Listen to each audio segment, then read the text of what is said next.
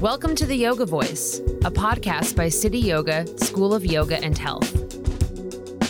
Our guests discuss how the contemporary practice of this ancient art transforms the lives of individuals and communities in the Midwest and beyond.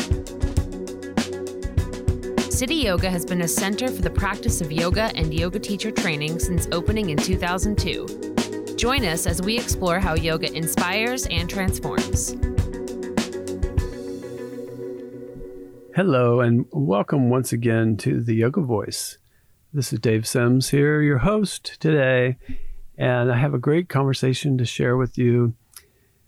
As usual, we delved into the topic of yoga, but this young lady, she's a yoga teacher, soul searcher, adventure traveler, social media influencer, blogger, and writer, Colleen Grady. Colleen has been teaching here at City Yoga not not too long. She came to us this year, and after traveling extensively abroad and studying in India and teaching internationally, she landed back here in Indianapolis. Has been teaching and, and hosting workshops and sharing her experience and growth as a teacher.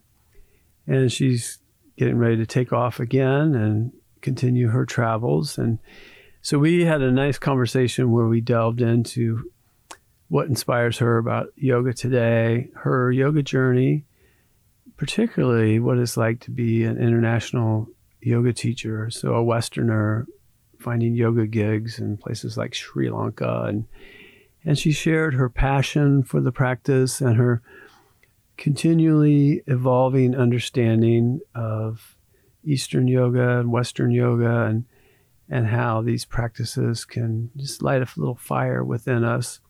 So I hope you all enjoy my conversation with Colleen Grady. And as always, have an awesome day. Welcome, Colleen. Namaste, everyone. awesome. It's great to have you here today. And as usual, I try to start their conversations out with the question of what inspires you around yoga today.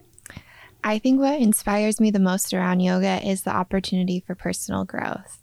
I think that through yoga, there are so many different ways we can find in our body and find in our minds to continually work and show up on our mats to be better, show up in our lives to be better. And um, I think that really like fuels my fire for yoga.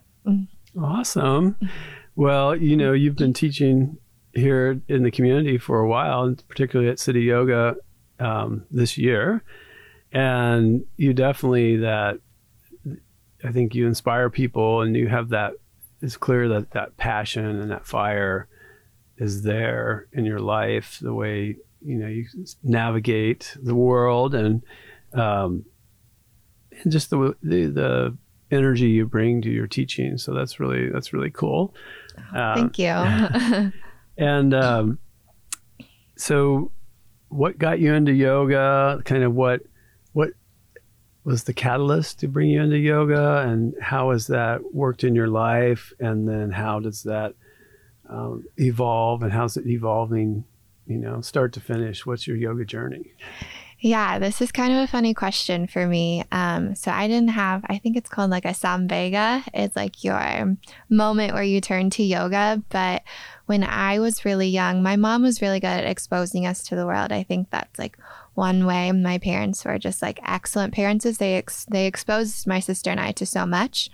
And um, when I was 14, I went to my first yoga class and I was like, and I loved it and I kept going back. And um, since so since I was in middle school, I wanted to be a yoga teacher. Like I didn't even know that much about yoga at the time. I just felt super connected to yoga. I'd keep showing up, and this was just like at the rec center, like nowhere special. And also, this was 10 years ago, a little over 10 years ago, and yoga wasn't that popular then mm-hmm. either. It wasn't as um common as it is now, but I had always felt really connected to the practice. Um, and so I wouldn't say I've been practicing since I was 14, but like the light has always been on for me about yoga. And I, I practiced through high school, I practiced on and off through college. And then before I graduated from college, I did my first yoga teacher training because that was a big goal for me to, um, do my training before I graduate from college. Since it was already my lifelong goal to be a yoga teacher, I was like, I want to get this done before I finish my degree.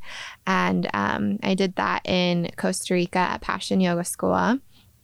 And then, yeah, after, so I, I did that and I taught a little bit. I wouldn't say it was probably till a year and a half after my training did I really um, get into teaching because I just felt like I wasn't ready yet. Um, yeah, I just felt like I wasn't ready yet. I know a lot of teachers too, they have this fear of they're not enough to be a yoga teacher. Right. It takes a long time to step into that power where you feel really ready. And so I can relate to that. It took me a long time to get there, I feel like.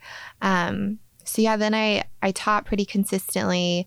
I went through like working to be a full-time yoga teacher, but I really burnt myself out trying to do that. It was it's a lot of energy, it's a lot of running around, being here there. It's a lot of time in the car and then it really just took away from my personal practice and the sacredness of yoga. Um, and so then my next step in yoga would probably be when I went to India. And yeah, that would I so I did my 300 hour training in India and lived in an ashram for six weeks at that time. And that really opened my eyes up to so much deeper of yoga, of things I had already believed. But then I think like there is so much of really knowing and learning and being there in India. And how I, uh, people ask me all the time, like how I found my ashram or how I found my teacher. And my first yoga trainer, this is where she did her training out of. So I was kind of already in the lineage. I just mm-hmm. was going like more directly to the source um, with yoga. And so, yeah, I did that training. It was a crazy time. It it was, um, you know, I had always dreamed it so big. So this is another like to step back. Another addition is funny of how my life I'd felt so called to yoga. Um, my mom took us traveling a lot as children, and the place I always wanted to go the most in my life was India. Like, since I was so young, like, I would say even before middle school, I'm like, I really want to go to India. And it's funny because for so long, I did not realize how connected like yoga, I didn't know yoga was from India for years. Like, you know, that it was hard to even find a yoga community 10 years ago, especially when you're really young and like in my, the Midwest. In the Midwest. Yeah. And my parents, I don't really have hippie parents. like mm-hmm. I have, they just kind of were into any Eastern philosophy or wellness. Like that is all me. So I didn't have an outlet for that either. Um, but yeah, it's it's funny now to look at that how like that my biggest dream my biggest travel dream ever was to go like study yoga in India and I just didn't know how connected those two things were. But as I got older, I started to see that connectivity and how called I had felt from such a young age to go do uh-huh. these things. So it also did put a lot of pressure on my trip, I think, though, because that was the biggest dream like I had ever had. And I'm like, well, now I'm doing it. Like, this has been the dream for 10 years. And like, here I am. Yeah. Yeah. It, it did put a lot of pressure on like that experience too, because mm-hmm. you dream so big and then you're like, wow, this is actually happening now. Yeah. And you yeah. traveled around more during that time too, right? Yeah. Yeah. yeah. So I actually went to Sri Lanka for a month first and um, I did different work with my blog and just traveled. And I, I picked to go to Sri Lanka first because um, when I was in college, I took a bunch of courses on Buddhism.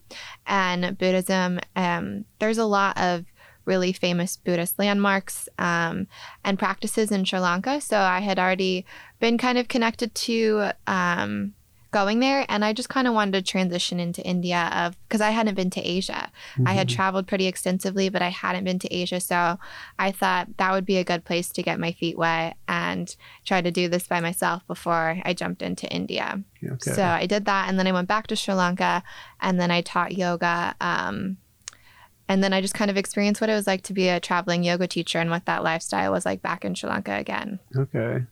Yeah. yeah. So that's that's what's been going on, I guess, in yoga. The closer I've been getting to the origin, um, the closer I've been getting to the source in mm-hmm. the last four years. Yeah. So the um, how did you go about getting gigs teaching internationally? I know that's something you were doing there. Yeah. Um, there's a you know, I'm still figuring out the exact recipe for it all, but there is a resource called Yoga Trade, um, which they have a lot of postings all over the world of different work exchanges or um, hotels, yoga shalas, Yoga studios. trade, yeah. Yep, yoga trade, um, offering different international positions. But I found, I found, I think it's better to go up to a community and show up and like start to kind of figure it out because then you figure out like what's around, like what's popular there because it is hard when you just see a posting to know what any of that's really like. You know, Uh-huh. you're only reading in the text, like, oh, this sounds great. Here's some great photos, but wonder what that community is really like. Mhm. Which that's that's something I I think is hard for most people to think, oh, I'm just gonna show up. Yeah. but I think that's kind of an easier route to take to find an international yoga position. Um, I was really lucky in Sri Lanka because it was a really tight knit community of yoga teachers, yoga instructors, any type of like healers or creative people. Like we had weekly meetups and like would all have lunch together and then um someone would volunteer like teach a class or a workshop and we did that every Monday and like that was so awesome to be able to like just have that time to connect and talk about whatever yoga thing whatever yoga things we wanted but also like what life was like living on the island like and th- it's just when you go to places like that to teach yoga too it's so much less busy it's so much Mhm. just slower pace of life where here trying to get 10 yoga instructors 20 yoga instructors to meet up for lunch one day a week like i don't think that's It's gonna- happening yeah. you Yeah. know Mhm. but when you're in that space where the time it's so less busy and it's just less ties, less responsibilities, then you have a lot more time for all of the other things. yeah. Yeah. Now, were the other yoga teachers international or Westerners? What, what kind of flavor did that group have? Um I well specifically in Sri Lanka there's not a lot of American people. Um so I would say that there was some there was quite a few British. I would say there was a few British people, there were Israeli people, there were some girls from South America, some people from Australia. Um, but one common tie I found, which I liked about Sri Lanka as well, is a lot of people there had trained in India since it is so close to India. Yeah. And I felt that is a very bonding experience um, to have with other yoga teachers because we, I mean, you are so close to India and Sri Lanka. So most people, they go back and forth. And Mhm. um, that was really nice too that there, there was, you could witness so many people's different lineages and different ties to um, their sacred traditions. Very cool. Yeah, it was cool. And then you, I think we met right when you had just gotten back from your travels, right? Yeah. Yeah. You're- Yeah. You, are kind of in culture shock. I was. I was. It took a long time to get out of it too. And it was really hard coming back to um, just to a yoga space too. And just um, seeing Eastern to Western yoga, it was tough. And I would be frustrated with things. Then I'm like, I shouldn't be frustrated. Like, yoga's not a place to be frustrated. And, um, but yeah, I mean, I was definitely, it was definitely a privilege to go. And I think what I missed the most about just doing yoga and um, other in that part of the world was it felt so sacred and people were coming together to like make it feel like a sacred practice and um, make it, it i don't know they had a really deep connection to it i feel like and everyone there was there to have a really deep connection and i i miss that part of it because Right. collectively it's just a different energy Yeah. um, to be around Well, and you were in countries that had, you know, cultures that were thousands of years old. And, yeah and much like I know when I first did a lot of international traveling in my 20s, it Mhm. struck me I would maybe be in Italy or some, you know, some country, and I walk into this cathedral that was eight or 900 years old. And there's a different energy in that space. You're like, you know, people have come here for some type of spiritual practice for centuries and, you know, centuries before my country, America, was ever yeah founded in the version of it that we're here today. I mean, obviously there was people living here um, yeah with a culture that pretty much got wiped away, Mhm. but our modern culture. Um, so yeah, it just struck me of how like young of a country we are, and how um, even our if you go like to DC and you see the, the buildings and the institutions, it's like these are these are really young. I mean, they They are. they, they yeah. use some like Greek and Roman architecture and the, the, the big, you know, you know, limestone blocks and pillars, but it's it's really really young. And w- and when you get into places like that where you're like, oh my God, there's Yeah. you know like they they've been through so much, and then there's so many things have come and gone, and then there's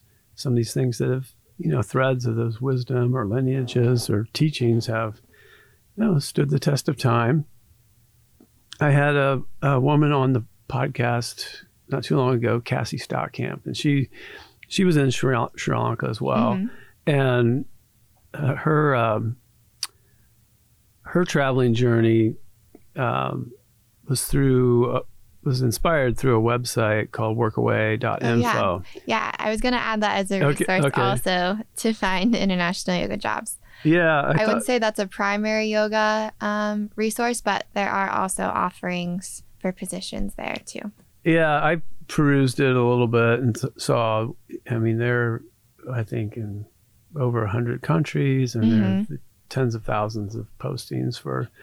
You know, I mean, so if someone, my point is, if someone wanted to do kind of what you're doing and travel, there are these resources that are pretty vast. Yeah. But what I hear you saying is, it's really about picking a place, going there, seeing what's up in the community. Yeah. Well, I just think, yeah, you just learn so much more from showing up and being there and kind of figuring out if you can allow for that space in your time, which I, re- your space in your schedule, because I realize not everyone can just buy a plane ticket and show up and be comfortable with that. But um, I think it does help to see to see if you like the environment that it's in to see if you like the types of people. And then it is different like based on working at a hostel of yo- working in a yoga studio versus working for a resort hotel. Like all of those have a very different clientele too. And that's something i'm just learning as i develop as a yoga teacher too is getting really specific on the clientele and the environment that i want to teach in because you know i think we're all trying to find the environments that we thrive best in. And so um, i think you know starting to show up or just having these different little experiences you'll start to see more clearly of like what you like best and who you like to work with best just as you do here in the united states with trying to build your own following and audience. You know there's a lot of different factors in um, teaching yoga in different locations in different countries and things like that too. Yeah. Yeah. Well, I imagine there would be, and language barriers. And Yeah. are, are you, do you speak a second language? Or, no. not yet. no, I know. I'm thinking about Spanish in like the next two years, maybe really trying to uh, pick that up because yeah, it it's hard as a traveler. I feel like I'm a dummy out there, the only one who just speaks English. Like people out of other cultures, they definitely do make fun of Americans for only speaking English, but it is hard because everyone wants to speak English. So Mhm. we don't really like we are like blessed it's like a fortunately and an unfortunately we're never um, pushed to have to learn another language Yeah. Yeah, well, hopefully that'll change. But you're right. There's, in, at least in the developed world, most people speaking multiple languages from a young age. So we, Yeah. I, I've felt that same way. Like, oh God, you know, I'm, I spoke broken German from high school and yeah Spanish I picked up working in restaurants, and so I didn't wasn't fluent in anything other than English. And yet I would talk to people that were maybe th- fluent in th- three or four languages, and they're very matter of fact about it. yeah and you're like what am i doing Right. So I know I've I've I've been trying to commit to learning Spanish for a while now as a, as a stepping stone, hmm and uh, so that's cool. And yeah, I think it's it's um, it's a, a valuable thing to have in your skill set. Um, you just described yourself earlier, among other things, as a soul searcher. Like, I want to kind of dig into that. What what does that mean to you? And um i think that means being a seeker and working on taking off different layers of yourself developing yourself like doing per- different personal development um, to get a little bit deeper and get a little bit clearer on who you are and what you want, where you're going, what ener- like what energies you have, what talents you have. Um, so yeah, I'm always looking for those opportunities to get a little bit deeper, to get to know myself better, um, to do some like internal deep cleaning. You know, I think that in this world, like, um, I really think like if we want to change the world, we have to change ourselves first. And, uh, you know, we're the biggest impact we can make usually is on ourselves. And that does influence all the other people around us. Um, yeah.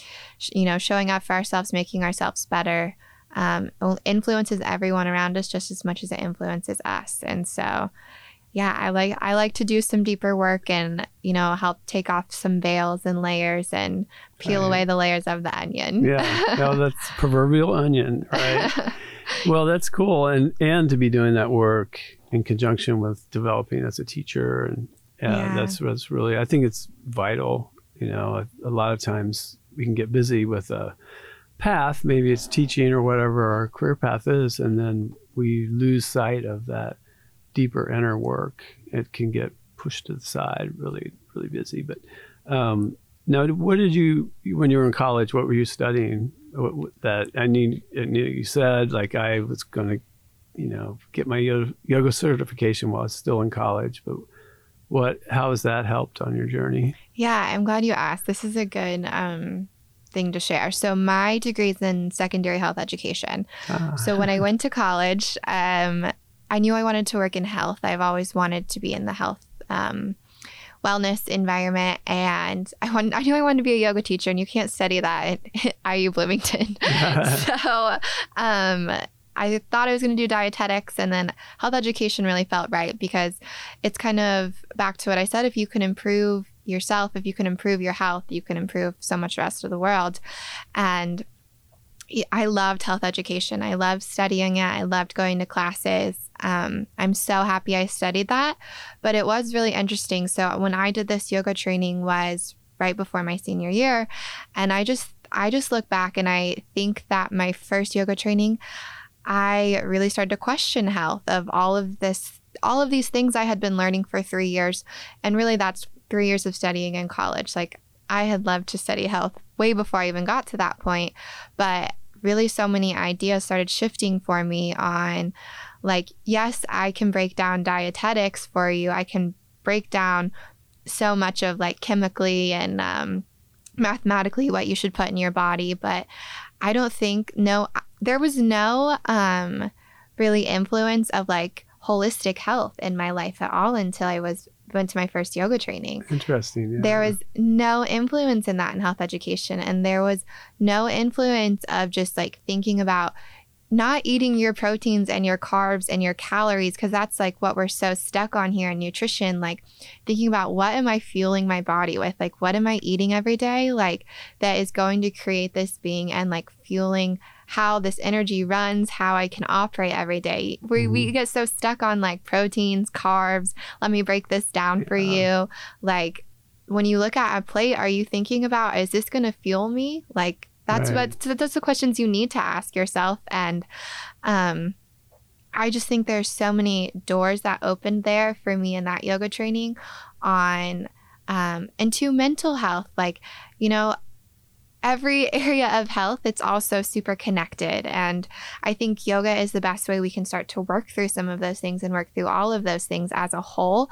But yeah, never once in any of my classes did you hear any of this. Yeah. So that's interesting. Yeah. yeah. I mean, that that was kind of when I so I, I don't I've not had a job in um, health education. I really kind of started to step away from health ed- education too because that when you're studying too, um, something like that to be a teacher, you study what is the American standards of health uh-huh. education. And I'm just now like, these American standards don't really fit my idea of health. Mm-hmm. And through also through traveling internationally, because so then after I graduated from college, I lived in Europe for a year. And I taught health education in Ireland, and then I was an au pair in Belgium. And through just seeing other people's health habits, that was when I really started to get these ideas of, wow, these these health principles that we follow in the United States, not everyone follows them. It's not like the holy grail of what's right and what's right. wrong, but we are kind of brought up to think like oh, this is the right way to treat my body. This is what's important to everyone as a human. This is it. Like, and I do think there's a lot of science between some things are right, some things are not right. But once you start to see other cultures, they have a completely shifted idea of what's most, you know, what are the most principal ideas for them, what's most mm-hmm. important for them culturally. And I was like, well, yeah, it's not all right that we have here in the United States, you know? Uh, this is not the answer to everything. Uh, um, so yeah, that was it's been a strange experience that I've had through health education because I feel like holistic health and yoga have really um, really started to turn my ideas of health mm-hmm. for sure. Yeah. So well, and that um, I guess what as you were talking, it made me think of they they have their own standards in their health and medical industry, their yeah. diet. I mean, there's uh, and some of that is has it based on sort of cultural, environmental, mm-hmm. and then some of it. I know here, like a lot of things will get based on maybe science or pseudoscience, and then yeah. there's so much of flex, you know, like I don't want to say flexibility, but there's such a variety of of practices people use in their own yeah. you know diet or whatever that and it changes throughout different phases of life. Um, but it's interesting though that you picked up on that you know early on in your journey. And were were you in communities and countries where people seemed healthier based on their lifestyle and dietary stuff? Um i mean what was does it seem like the outcome was happening? I think i think well, when I lived in Belgium, I think people were healthier by standards there, like because I think they just have more activity. Like health, I think here in the United States, we feel like activity is like something we have to check off our list. It's not necessarily a part of our lifestyle.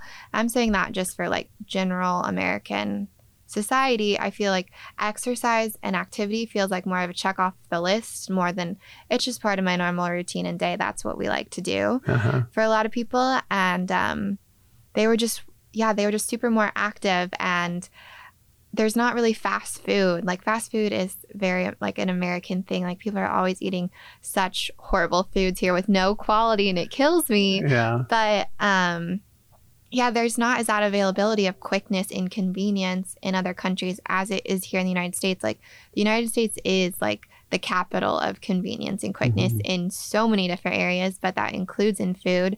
And so since we we were always eating I always see people eating crap because it's so like easy, you readily know? available. So, yeah. yeah, and it's just not readily available there. And it's like on Sundays the grocery stores are closed or um, everything closes at like 8 p.m. or 6 p.m. So it's like you get your like you go to the market and you get your food and you make a meal and like yeah. there's just so many little things like that of habits that they have embedded in their culture that set them up so much better than the habits that we have here. Yeah. Yeah, I've noticed that in traveling too, and particularly in Northern Europe or Western Europe, there'll be very few people walking around carrying like eating or much less carrying a to-go beverage and yeah. there if you wanted to have a coffee or a latte or something you went to a coffee shop you sat down you, you drank it and then you, you enjoyed it right you weren't running to the next thing right yeah. and and even driving there was you didn't see anybody driving shoving food in their face and in a hurry i mean i mean i've limited travel but enough times to and I have enough awareness to notice, and it's definitely um, not the culture through most of the rest of the world. All right. Yeah. Um, so no, that's that's very cool. And so you came back from working in Belgium, mm-hmm. and then you then you went off to your journey for teaching or. I had lived in Indy for um, a year in between there. Okay. Yeah. Now, were you, and you were teaching yoga a bit there, mm-hmm. and that's was that the period in your, that your journey? The burnout, burnout, yeah. that was the burnout period. yeah, yeah. I think too, as you're starting being a yoga instructor, and especially for me, trying to break into this community and being a lot younger than most other teachers, I think not even for other people, but for me, I just was trying to grab onto any experience to improve myself. Like prove myself to me that I could take on this weight of classes and um, that I could show up at these different places and teach yoga. And I mean, it's all part of the experience. Like it's all part of the growth and the path the experience right. as well, figuring that out. And then looking back and like now I'm way more meticulous about okay, what what space actually serves the teacher I want to be and who is the teacher I want to be. Because I was looking for experience too just as much right. as anyone when they break out into whatever field they are. You know they're hungry for experiences. That's how I was too. I was hungry to oh, be yeah. everywhere and do it all. And now now I have a different hunger. Mm-hmm. I have a different hunger but that's the um space I was in at that time. Yeah Oh, I totally get that. I mean, when I started teaching yoga, I was working a full time job. Yeah. So I had to teach mornings, evenings, and weekends. And I was teaching in uh, five different studios. So I was yeah. I was running my own consulting business, so I had pretty flexible work hours. But I was driving from the studio to that studio, and different styles and different vibes at different places. Uh, doing some karma yoga in the mix there, and and um, but it was good for me, like you said too. You start to learn what kind of space do you want to be teaching in. Mm-hmm. What's your passion as far as a style and an intention for what what you want to communicate to your class and and I believe that that volume of teaching I was probably teaching yeah. 10 or 12 classes a week so I saw I got to see a lot of different bodies and mm-hmm. a lot of different levels of of um, skill and their yoga experience. And it taught me a lot. I mean, I continually learn a yeah. lot from watching students and trying to be really as present as possible. Um, by that, I mean just like paying attention to like all aspects of what's going on in the class I'm teaching. So that, so no, I get that. And I think a lot of people go through that, and yeah, and a lot of people kind of land here at City Yoga because they're like, you know, this feels like a school, or this feels like, you know, like uh, there's there's a a vibe of uh, broad accessibility and different styles, so you know, to, so you can kind of explore what what you wanted to teach, and um, I would like to ask you a little to talk a little bit about the class you were teaching here, or are still teaching for a little bit longer, but yeah, um, sort of how did you come to, you know, wanting to use the the different um, sound and and intention and how did that? I know, obviously, it came from some of your teaching schooling, but tell us a little bit about that. Yeah, um, I have a bunch of like little funny points about that. But yeah, I why one of the reasons I'm so drawn to yoga and one of the thing like one of my favorite things about yoga as it's one of the only philosophies that is through experiment experience and experiment. And through that experiment and experience I think you can have a deeper connection with yourself and a deeper connection with God. And um, and that's whatever divinity is for you. And I I have gotten into more of the Eastern practices of really working on the body t- and working on my mind to feel like I have this deeper connection. And so through this class I was teaching here is through um, making like a hummingbird noise or a buzzing noise, a Bhramari breath pranayama. And through making that noise, um, you start to get really still and your thoughts get start to get super still. And I like I really have to plan out the class and plan out the postures. Like I could teach a class on the fly, but this one, even when I am teaching the class, since I am humming too, like I can't really be calculating the next uh. couple things ahead. like it's way easier if I just have it right there. So it really does help to get your mind really still. Yeah. Um, and helps to balance out the pituitary and the pineal gland. So it helps to regulate hormones, improve sleep, improve concentration.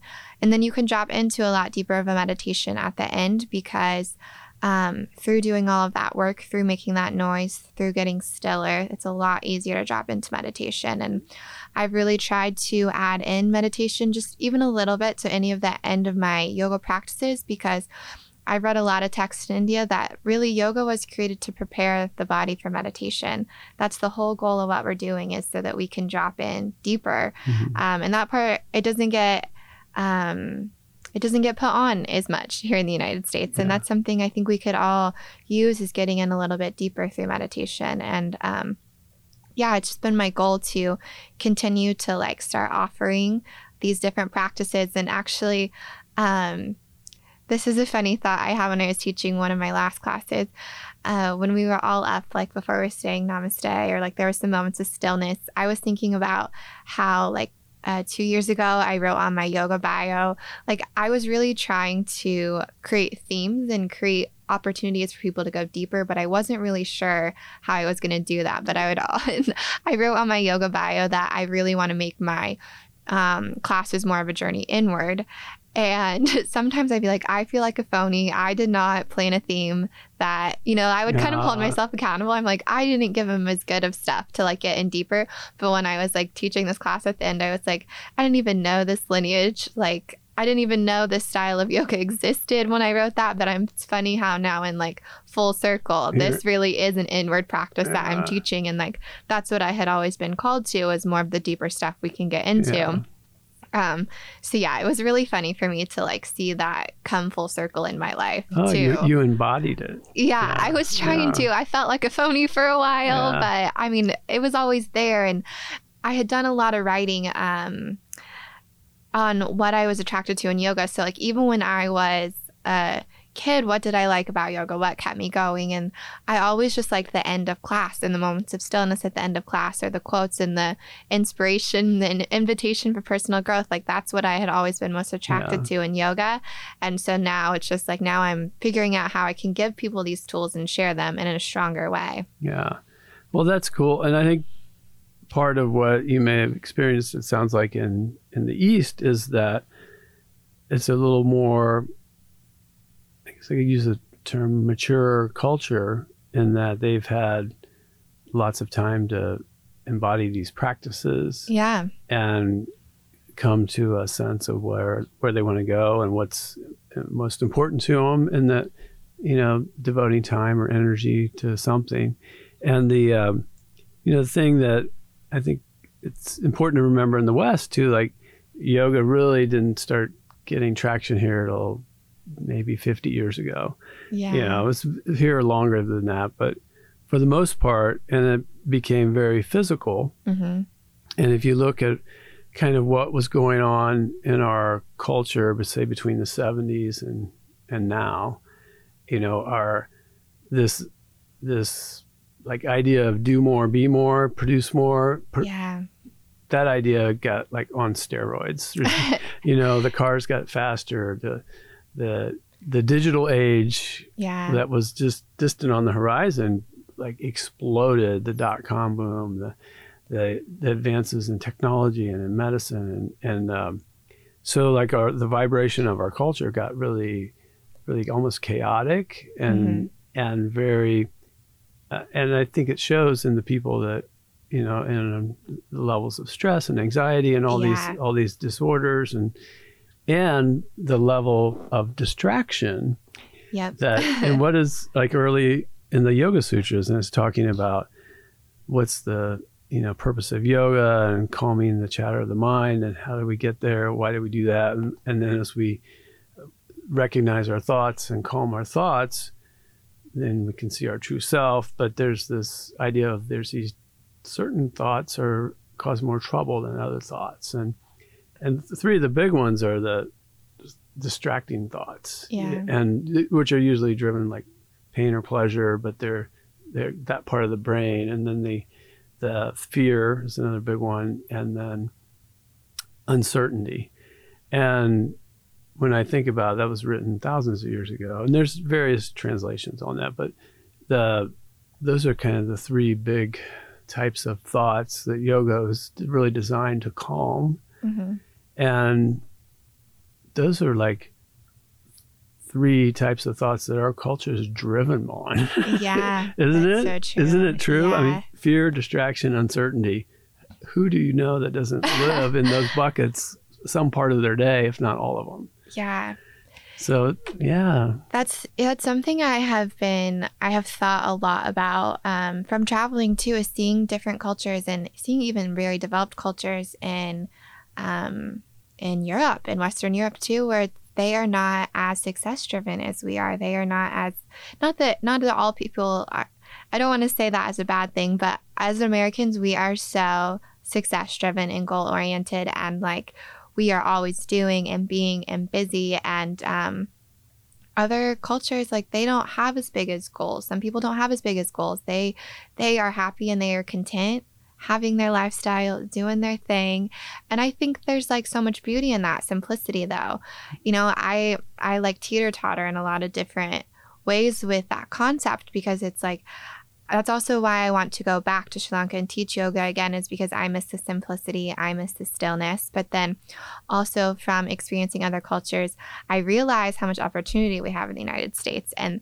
that, so we are so success driven and we are so ambitious, but we have so much opportunity here. Like, so yeah, it's, it is awesome. But, um, you know, part of me is like, well, I want to capitalize on this opportunity that I've been given. This is a huge privilege that I just somehow lucked into being American mm-hmm. here, you know? I just yeah. somehow lucked into that. But um I think it's beautiful though that people can be happy and content just being.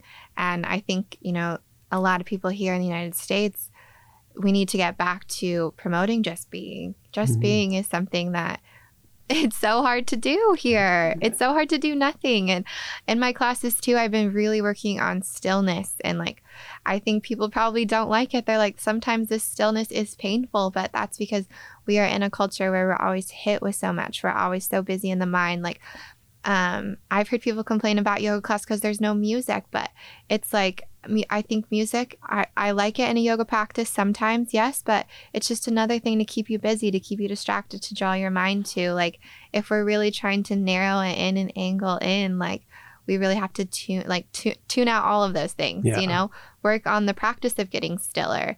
Um, and I think everyone needs that more here. Yeah.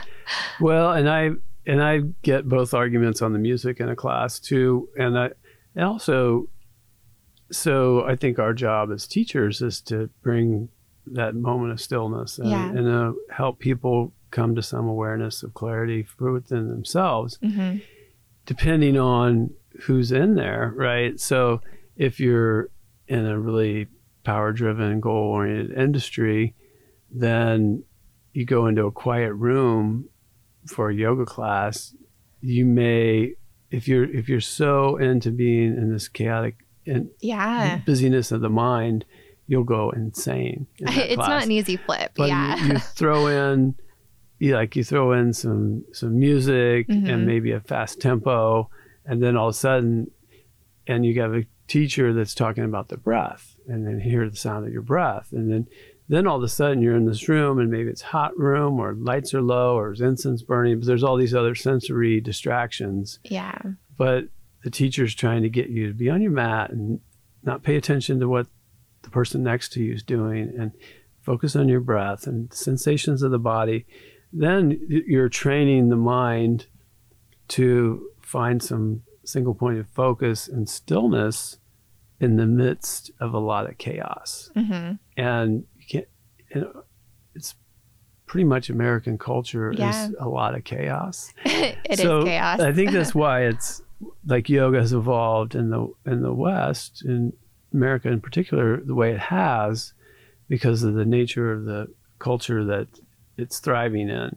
Yeah. So, and, and that's why people love it because they can step off the, you know, the spinning wheel or, and sit in their class and be like, oh, and they walk out feeling different, feeling better, feeling some relief or betterment in their own person. So, so, and I think it's continually evolving. I talk to a lot of yeah. teachers from. I think con- people are continually evolving in what they like right. and what they can handle and what styles they're drawn to. That's that's not a linear thing as well. Yeah. You know. Yeah, and I talk to teachers from all over the country and and East Coast, West Coast, and traveling yogis like yourself, and really five or ten years ago there's sort of an awakening in the midwest. You could kind of almost palatable. People were like you know like yoga was starting to get traction here. And then there was just this evolution that was happening and you'd see it in little communities really simultaneously in disconnected communities. So you'd go you could be in indianapolis and see a trend evolving and then you go to could go to Wisconsin and visit some studios and see the same thing, and you know, or go over somewhere in Ohio or somewhere in the South, and and um, recognizing that that on the East Coast and West Coast, that was happening 25 years ago. Yeah. Like it was, there was a few studios that started getting traction and started getting bigger, and the consciousness kind of shifted. So, at, like any given moment, there's there's a lot of things going on in communities, and and even I'd be interested to know, like in your travels too, like the if you go to Sri Lanka and you have a mix of people from you know you know British and Australian and are, are they coming out of really established communities or are they doing what you're doing? Like okay I've got into this and now I want to go deeper. So I'm and or do you have people in Sri Lanka that are really steeped deep in lineages? I mean what's that um, kind of like you know it's all different it's all different and i think that's what's kind of cool about it is that one thing I do really like about being a traveling yoga teacher is that everyone comes and offers something different to the table. Where here, and there's different communities, usually everyone is in that same community. Well, here's a big toss up of like different communities people are all in from different countries, from different lineages, yeah. of different practices. And I think that is like super awesome to be able to learn and see other people's practices because then it kind of makes you question your practice or maybe take on something, a new tool that you learned from them um, because it is so diverse and where people come from. And it feels a lot less competitive in that sense, where I feel like once you get into the side of, yoga and business, it is, I mean, it's just like anything. We're competitive in the United States. Like, yeah. you know, you're comparing and, you know, connecting dots. Like, what do they do? What do I do? What can we offer? Like, I think a lot, you know, as yoga teachers in the world of business of yoga, you're still probably going to have those thoughts here in the United mm-hmm. States. But I felt like there it's a lot less thoughts because it's like everyone has such a different offering why why am I comparing because it's totally going to be different no matter right. what, you know? Yeah. And I think that was a really cool experience too to have like a diff that layer I felt like of competitiveness was taken off a little bit or comparing was taken off a little bit because yeah, I don't know what someone's going to bring to the table. Someone from Brazil that has been trained in, you know, some other lineage that I've never even heard of. Like it's cool to take on and see what, oh, this is what they're doing. This is their relationship with their practice. And yeah. And yeah. through that, it can make you stronger in your practice too, because you can find new things that work for you, or you can get clear on, no, that's not something I'm interested in. That's not something I'm attracted to. Mm-hmm. So, yeah, that's yeah, very cool. That is a cool experience. Yeah. I, um, I was listening to a teacher not too long ago, and she um, had spent a lot of time in India, around Calcutta, mm-hmm. and she was noticing a trend there where a lot of schools over there were starting to bring Western teachers over. Oh, really? I thought she thought like this is very interesting. Like, and they were promoting teacher trainings and doing things like, you know, like you described. But there was also a um, an interest in bringing Western teachers over. Did you see some of that over there, or? Um, in India, yeah. I mean, in my training specifically, like we had the guru that we had, um, Vishva, and then we had the three other. We had a, an Australian, a Canadian, and a South African trainer that were on the team. Um, but they they helped more with like logistics of how to run a training also, which I would say that coming from the Western world as well, like we're used to Western Westernized structure of education and of school. So it was nice to have Western hands helping because um, I think that they probably knew a format that Westerners could learn better versus us just going to be taught by just people from India. You know, like the main, all of the knowledge came from India, came from an Indian man, but it was helpful to have these other people on because they were giving it to us in a way that we could um, best, you know, best facilitate, best learn those teachings too. Yeah, that's good. Because it is, it is very diverse. You know, yeah. like they were a good stepping stone and how we can, um, how we can best learn. Um, yeah. That's what I have to say about that. well, no, that's good. I, I was thinking about that earlier this week. I'm like, you know, I wonder how that like your perception of that, and I knew that you had taught in Sri Lanka a couple times, and so I thought, oh, there must be a market for Western teachers to participate, and then at the, even at the school level or ashram Mhm. level, and that, uh, which is interesting. You probably didn't see that 20 years ago, you know. Probably. Um, yeah. and the uh, so it's interesting. Like we were talking about how yoga is evolving here and Mhm. how it was, you know, started and these different little nuances.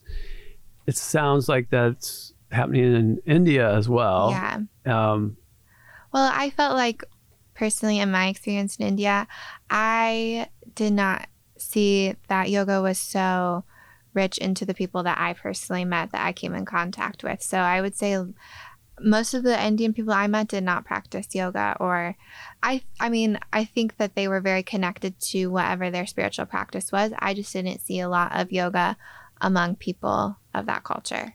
now, when you say yoga, are you thinking like physical postures, or do you? Yeah, I would think more there? like yoga asana, or I think just like um, the general population. Like I didn't see people out practicing yoga like I thought I would see. Mhm. Um, and I think it is a tradition that's dying there as well. Yeah. Like it is an ancient tradition for them. Um, and but uh, you do see many like very high, highly spiritual babas or um, sadhus, gurus. But you see that, but then I haven't seen a lot of many practitioners as Mhm. well. Yeah. So I think that also in the West, like yoga has really brought the popularity back to yoga. hmm Like it has ramped up like Worldwide. worldwide. Yeah. Yeah. This Yeah. practice where I think it, I'm not sure that it was as pr- popular of a practice 50 years ago, even in India. Oh you yeah, know? yeah. No, I've I've heard that from others as well that have spent some time over there. That it's definitely a shift is occurring, and it's global in its nature. So, Yeah. so that's and it, and it's cool to like have you here on your way to do some more traveling, but to see how that, you know, like I want to bring you back on the show, you know, sometime in the future, and and um, just to have, you know, just it's interesting to see what's going on and um, hear about it from. And I, whenever I travel, I try to you know get into yoga class and talk to the teacher, like Mhm. you know, just kind of get. And we're all so like connected and similar in our journeys and in our kind of thought process and observations and um, and I think this is I think that whole idea we're all connected yeah. really shows up in the yoga community and that and I believe it's in the community at large and something you talked about earlier about the sound and vibration hmm and uh, the effect that has on the nervous system and different organs in the body. Um, neuroscience is like really getting into what's going on with vibration. Yeah. Um, do you follow along with that or have thoughts on vibration and where it's going? Um, I mean, I haven't specifically looked on thought on the vibration aspect of it, but I think it is really interesting. Um, is how all of these Eastern practices and things that people have done for so long. It's like now we're getting to the point to prove all of it in Uh-huh. Western and Western science, which I think is so interesting. Like, I think it does show validity to the practice and, um, yeah, validity to the practice because it's also like if people spent time like Patanjali, if he spent all this time out there like figuring these things out to write for us, like they also spent time in such a uh, less busy without so many layers and Mhm. responsibilities where you could actually spend time deeper connecting like ha- being able to figure all of these practices out and write them down and um yeah i just think that's interesting like with vibration with meditation um with physical movement of it, you know, with prayer, with intention setting. Oh, now we have science to prove all of this stuff is real, all Yeah. of these mystical things we found with yoga. Now we can prove so much of them. But I think that goes to show how valid and how powerful this practice is. Mm-hmm. Yeah. Well, and that I like that you mentioned Patanjali, and, and just think of the time that he was existing. That there, the human emotions haven't changed. Yeah, There's yeah. people I'm sure uh-huh. coming to him stressed out, fear, uncertainty, anxiety. You know, it- in over, just whatever way that was for them at that time. Exactly. Yeah. And, and so they recognize like this is not optimal for the human condition. let's let's yeah. let's figure out how to s- resolve some of that. And I think the solutions, like you said, like the practices are universally known to to work. Yeah. And now that because of our Western minds, having science validated. Uh, yeah, we're like, yeah, it must be right. It's a selling Someone point. proved it is. It is yeah, a selling point for yeah, us, though. Which is sad because, like, so much like uh, in the health and wellness realm. So there's so much pseudoscience out there as well, you yeah. know. So that's why I, I, in the yoga community here, a lot of people talk about, you know, like evidence based, you know, studies and like peer reviewed studies. So, so I think that's great for our our profession as yoga Yeah. teachers, but also for the overall health and wellness of the community. That it's not a like a pseudoscience thing. Although there's there's some of that in the yoga community, especially around well, not to get into all that, but there, you know, if you read deep enough into findings and studies and like who wrote this, who authored this paper, and you know what was the you know the cohort, the size of group that was being studied, and, and uh, so I, am just really intrigued by these you know, broad studies with thousands of people or tens of thousands of people in, in the mindfulness realm, or you know just making these little shifts in diet and lifestyle that yield these amazing outcomes. Yeah. And so like I'm it gets me excited to be a part of that. It's exciting to see you being a part of that and and bringing like you're like going off to some far corner of the world and trying to absorb yeah. You know and make it your own in the, in the sense that how is it, how do I embody it? And then and then bringing it back to a little community in Indiana and and say like here try this this is what's going on. Can you feel it? And I, I believe your students get it. I mean I've been in your class I could feel the, the energy and the vibe and that you know that's just such really incredible work to be doing. Hmm and um, at the time in your life where you're doing it where you've got the time to you know where you know you're not tied down to, Yeah. like oh this is my career. I, in some other industry or i got this house i'm tied down to you know that kind of thing is cool. Um, and the um, up um, oh one question we talked maybe a little bit or emailing about um, sort of not yoga east versus west, but you've talked a lot about what you've observed in the Eastern traditions and in yoga in America and Midwest in particular. But what what would you say is like the biggest similarity between Ooh, um, the two? I mean, there's obviously a lot of differences, we, but similarities. Where do you see that? Um, I think, I think people. Well, I think no matter what, you're gonna feel better after yoga. That's definitely a similarity. Like you're never gonna feel worse. You're always gonna feel better. But um, I just think there's something special no matter what culture you're in, as well as taking time to actually be on your mat and explore the body and explore the mind. And I think no matter what lineage or practice or culture you're doing that in, you know, there's few other times where we're actually taking time to sit with ourselves or move to ourselves or check in with ourselves. And I think yoga presents a great opportunity to be able to do that um, in any facet. Yeah. Um, and let's see what else do I think are similarities. I'm sure there's like so many I have, but Uh, that's all right. um, yeah, I mean, I think people, I think people are seeking to be better Mhm. also, and no matter what uh, facet of being better, maybe that's being a better human, maybe that's having a better body, maybe that's just feeling better, but it's this um, goal of, you know, of stepping up to work on yourself in in some way. Yeah. Some way you're finding a little bit of light and you're stepping into it, no matter what where your mat is that you're practicing on. exactly. Yeah. Yeah. That's cool. Um, so, as a uh, adventure traveler, hmm I know we were talking a little earlier. You have a pretty epic trip coming up. Do you want to kind of elaborate on yeah. what's going on with that? Yeah. So um, my mom and I are walking the Camino Santiago Trail in Spain. Um, so my mom came to visit me in Sri Lanka, and that we've both had traveled very extensively throughout our lives, but that was a really good experience for us and for our relationship to be a team. Like I took her on third class trains, staying in hostels. Like I made sure she did it real. like Yeah, we did yeah. not stay in any cushiony area. We we had the authentic what it was like to live in Sri Lanka experience. No And- AC. no AC. Sometimes I I would treat her and bug a place with AC because she's a lot bigger on air conditioning than me. but it was really good for our relationship and it was a really good experience together. So that was kind of like um I think the idea for let's do the Camino together. My mom had always wanted to do it.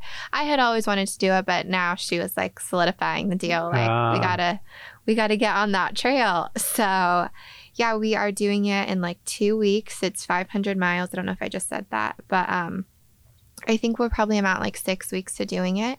They say it's about um, 32 days is what people should amount to, and that's only one or two days off, not walking. okay. So, So- we're gonna have a little bit more time just to take it at our own pace. Um, there's no camping involved. People ask me that a lot. I'm not necessarily a camper.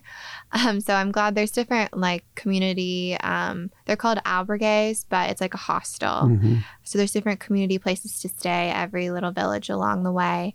Um, but yeah, I I haven't really spent so much time thinking about it and sitting with it. Like it's funny, I have this habit if I can just I like to just show up and figure things out and um I like it's also I think like a superpower I have, but it's also something I like crack up at myself because I'm like I just don't know what I'm getting into, but I'm gonna show up and I'm gonna figure it out and like we're gonna sink or swim and I always almost come out swimming. So I hope I'm gonna be swimming on this trip. Ah, We'll see.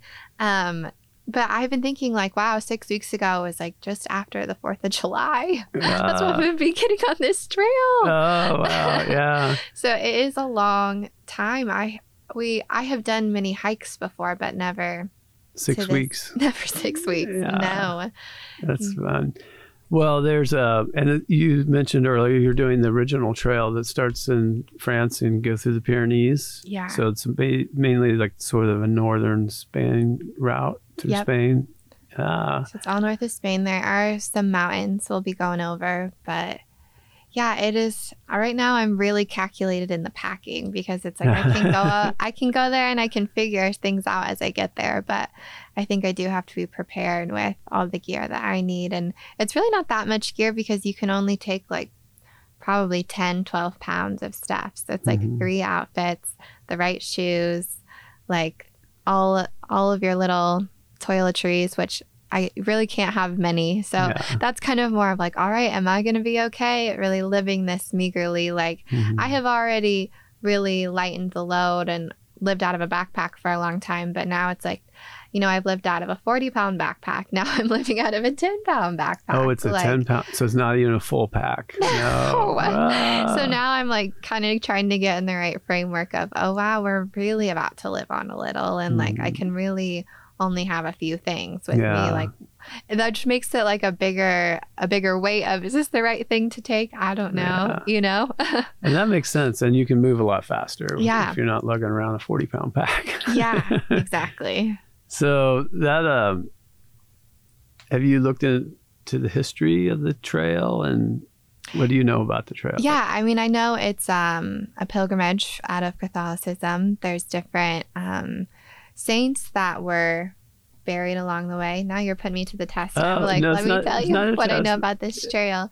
Um, but yeah, it is. It's a pure, it's a spiritual pilgrimage that people have been taking for a really, really long time. I I don't know the amount of years to say exactly, but um, I've read, you know, so how many different awesome experiences or clarity people have on the trail, or but I think with anything that you're getting away from your normal life, you're being outside, you're having, you know, all of the other busyness fall away, you know, um, that there's a lot more work you can do on yourself and a lot more clarity you can find through doing that practice. So I'm like, this is a whole nother, it's like really is a whole nother spiritual practice I'm about to do just via walking, not yoga. yeah. Well, isn't that the essence of yoga? Yeah. Right. Yeah. and so you'll, it's more, I mean, to me, it sounds like you're like really living your yoga by having this, you know, opportunity to bond with your mom at a different level. Mhm. And then, the Bond with nature at a different level. nature and, and on a trail that's centuries old that was regarded as a spiritual sort of you know mechanism for inspiration transformation awareness or yeah. um, and and I think um, suffering. I think I think Yeah. I read somewhere where you know there's uh, one practice of like like bowing down every Oh, yeah, yeah. the prostrating all, all through the whole trail as a, a way to work off some. I don't know if it's like a I don't know the purpose behind it, but I know that it sounded like pretty rough, like a pretty pretty uh, high level of rigor involved in um, whatever spiritual discipline that was about. But so you, I think you'll meet some interesting people along Oh, the way as well. I think so too. Uh, yeah, it's exciting. It's exciting to like think to be in those network, that network of people, and the camaraderie of we're out here hiking all these miles with these big blisters on our feet, like waking up every day, yeah, you know, doing it again and again and again. That and also I think there'll probably be relationships we'll make along the trail with other people, you know, out there doing the same thing. yeah. Well, the camaraderie on the trail is going to be, I, I, I would guess. I mean, I'll be excited to hear about it when you return someday. And the, uh, Yeah.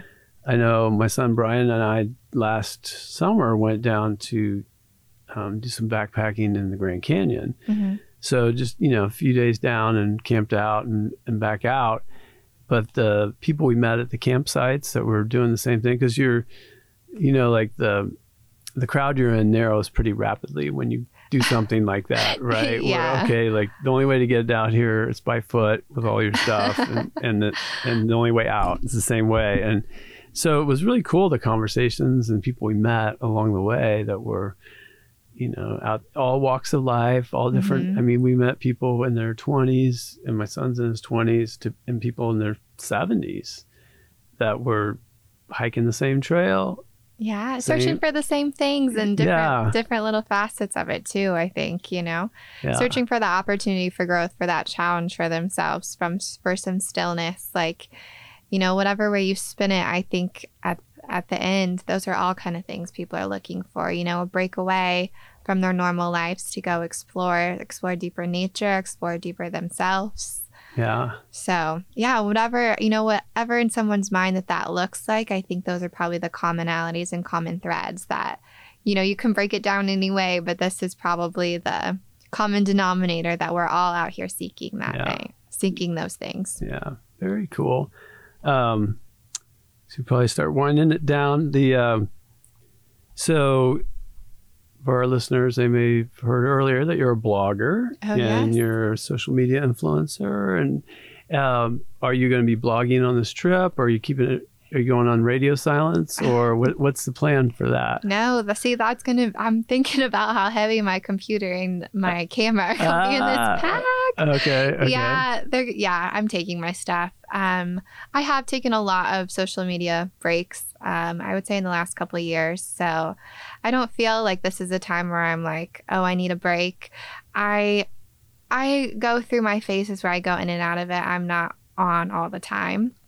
So, and I have my mom to help me take photos, and oh I got a photographer with me. bonus yeah Exactly. when you travel alone though it is hard Oh, it is yeah. hard to plan like how you want to take photos and like i do love the creation of taking photos not even a sense like you know people just think it's social media but for me it is art like it is Yeah. fun to dress in certain ways and think of different stylized photo shoots i can do with different backgrounds like that is fun for me you know it's Mhm. a creative outlet um so yeah i'm excited i'm gonna have my mom there to help me oh nice take some stuff. But um, my blog has been becoming really a lot more successful this summer, and I have been getting a lot, lot more traffic. I've been working on different platforms of marketing and that's showing a lot of growth. I've gotten a few things published now. So it's just like I've gotten some motion to a lot of things. And I think this is just somewhere where I can keep getting some more motion going. You know, yeah. I want to keep consistent in that because it's taken so long to build and to rebuild. And, um, but now we're there. Now we have some fires. So I'm like, fire's got to keep going while I'm out there. Yeah. You know, I'm not ready to shut it all down. okay. Well, very cool. Well, that's good to hear. So we can keep track of your your journey and mm-hmm. um, the uh, and I'll put in the show notes for the podcast the uh, links to your blog and to your different stuff and. And maybe shoot me. Uh, we'll get some links to public recent articles too yeah. that we can connect in there if you want to do that. So, um, so any parting words for our audience? You know, we we have a pretty broad audience, Midwest and worldwide. So you may be speaking to some of your friends in Sri Lanka. You never know. what do you, What's the parting words you want to leave us with? Oh, uh... well, how about where do you see yourself after you get back from this trip? Oh, uh... Yeah, I don't know. I like to say a lot of my life feels like it's always pending. Okay. Okay. I'm like pending. I'm not sure what that's going to look like. Um, yeah, I don't know. well, it's okay to not know. Yeah. Yeah. Well, we sure I sure enjoyed our conversation, and I'm sure our listeners enjoyed hearing your adventures on this this yoga journey and the different aspects that you bring to all the communities that you go to.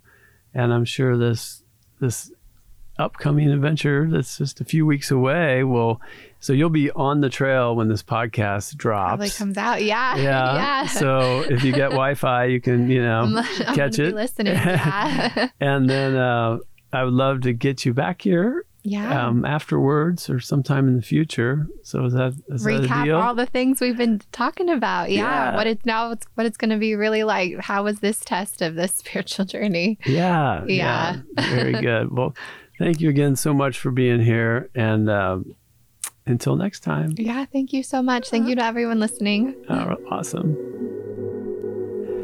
Wow, we covered a lot of ground today. I was so excited to be able to chat with Colleen. Hope you enjoyed it. Please feel free to leave comments, subscribe to our podcast to help support the Yoga Voice and keep us bringing this to listeners all around the world. You can find out more about Colleen um, in our program notes. You'll see her email address, her website, her Instagram handle, uh, there's a link to her blog. There will be a link to some of her articles that she's published and some of the resources she talked about if you want to get into the international yoga teaching gigs around the world. There's some good resources that you can find there. Thank you all so much for tuning in and listening to us on this podcast. And I wish you all an awesome day, an amazing life, and share your light and spirit around the world. Thank you for listening to The Yoga Voice, brought to you by City Yoga School of Yoga and Health, where we are committed to exploring how yoga inspires and transforms. Find out more at www.cityyoga.biz. That's C I T Y O G A dot biz. Special thanks to our producer, Brian Sims, for his audio expertise.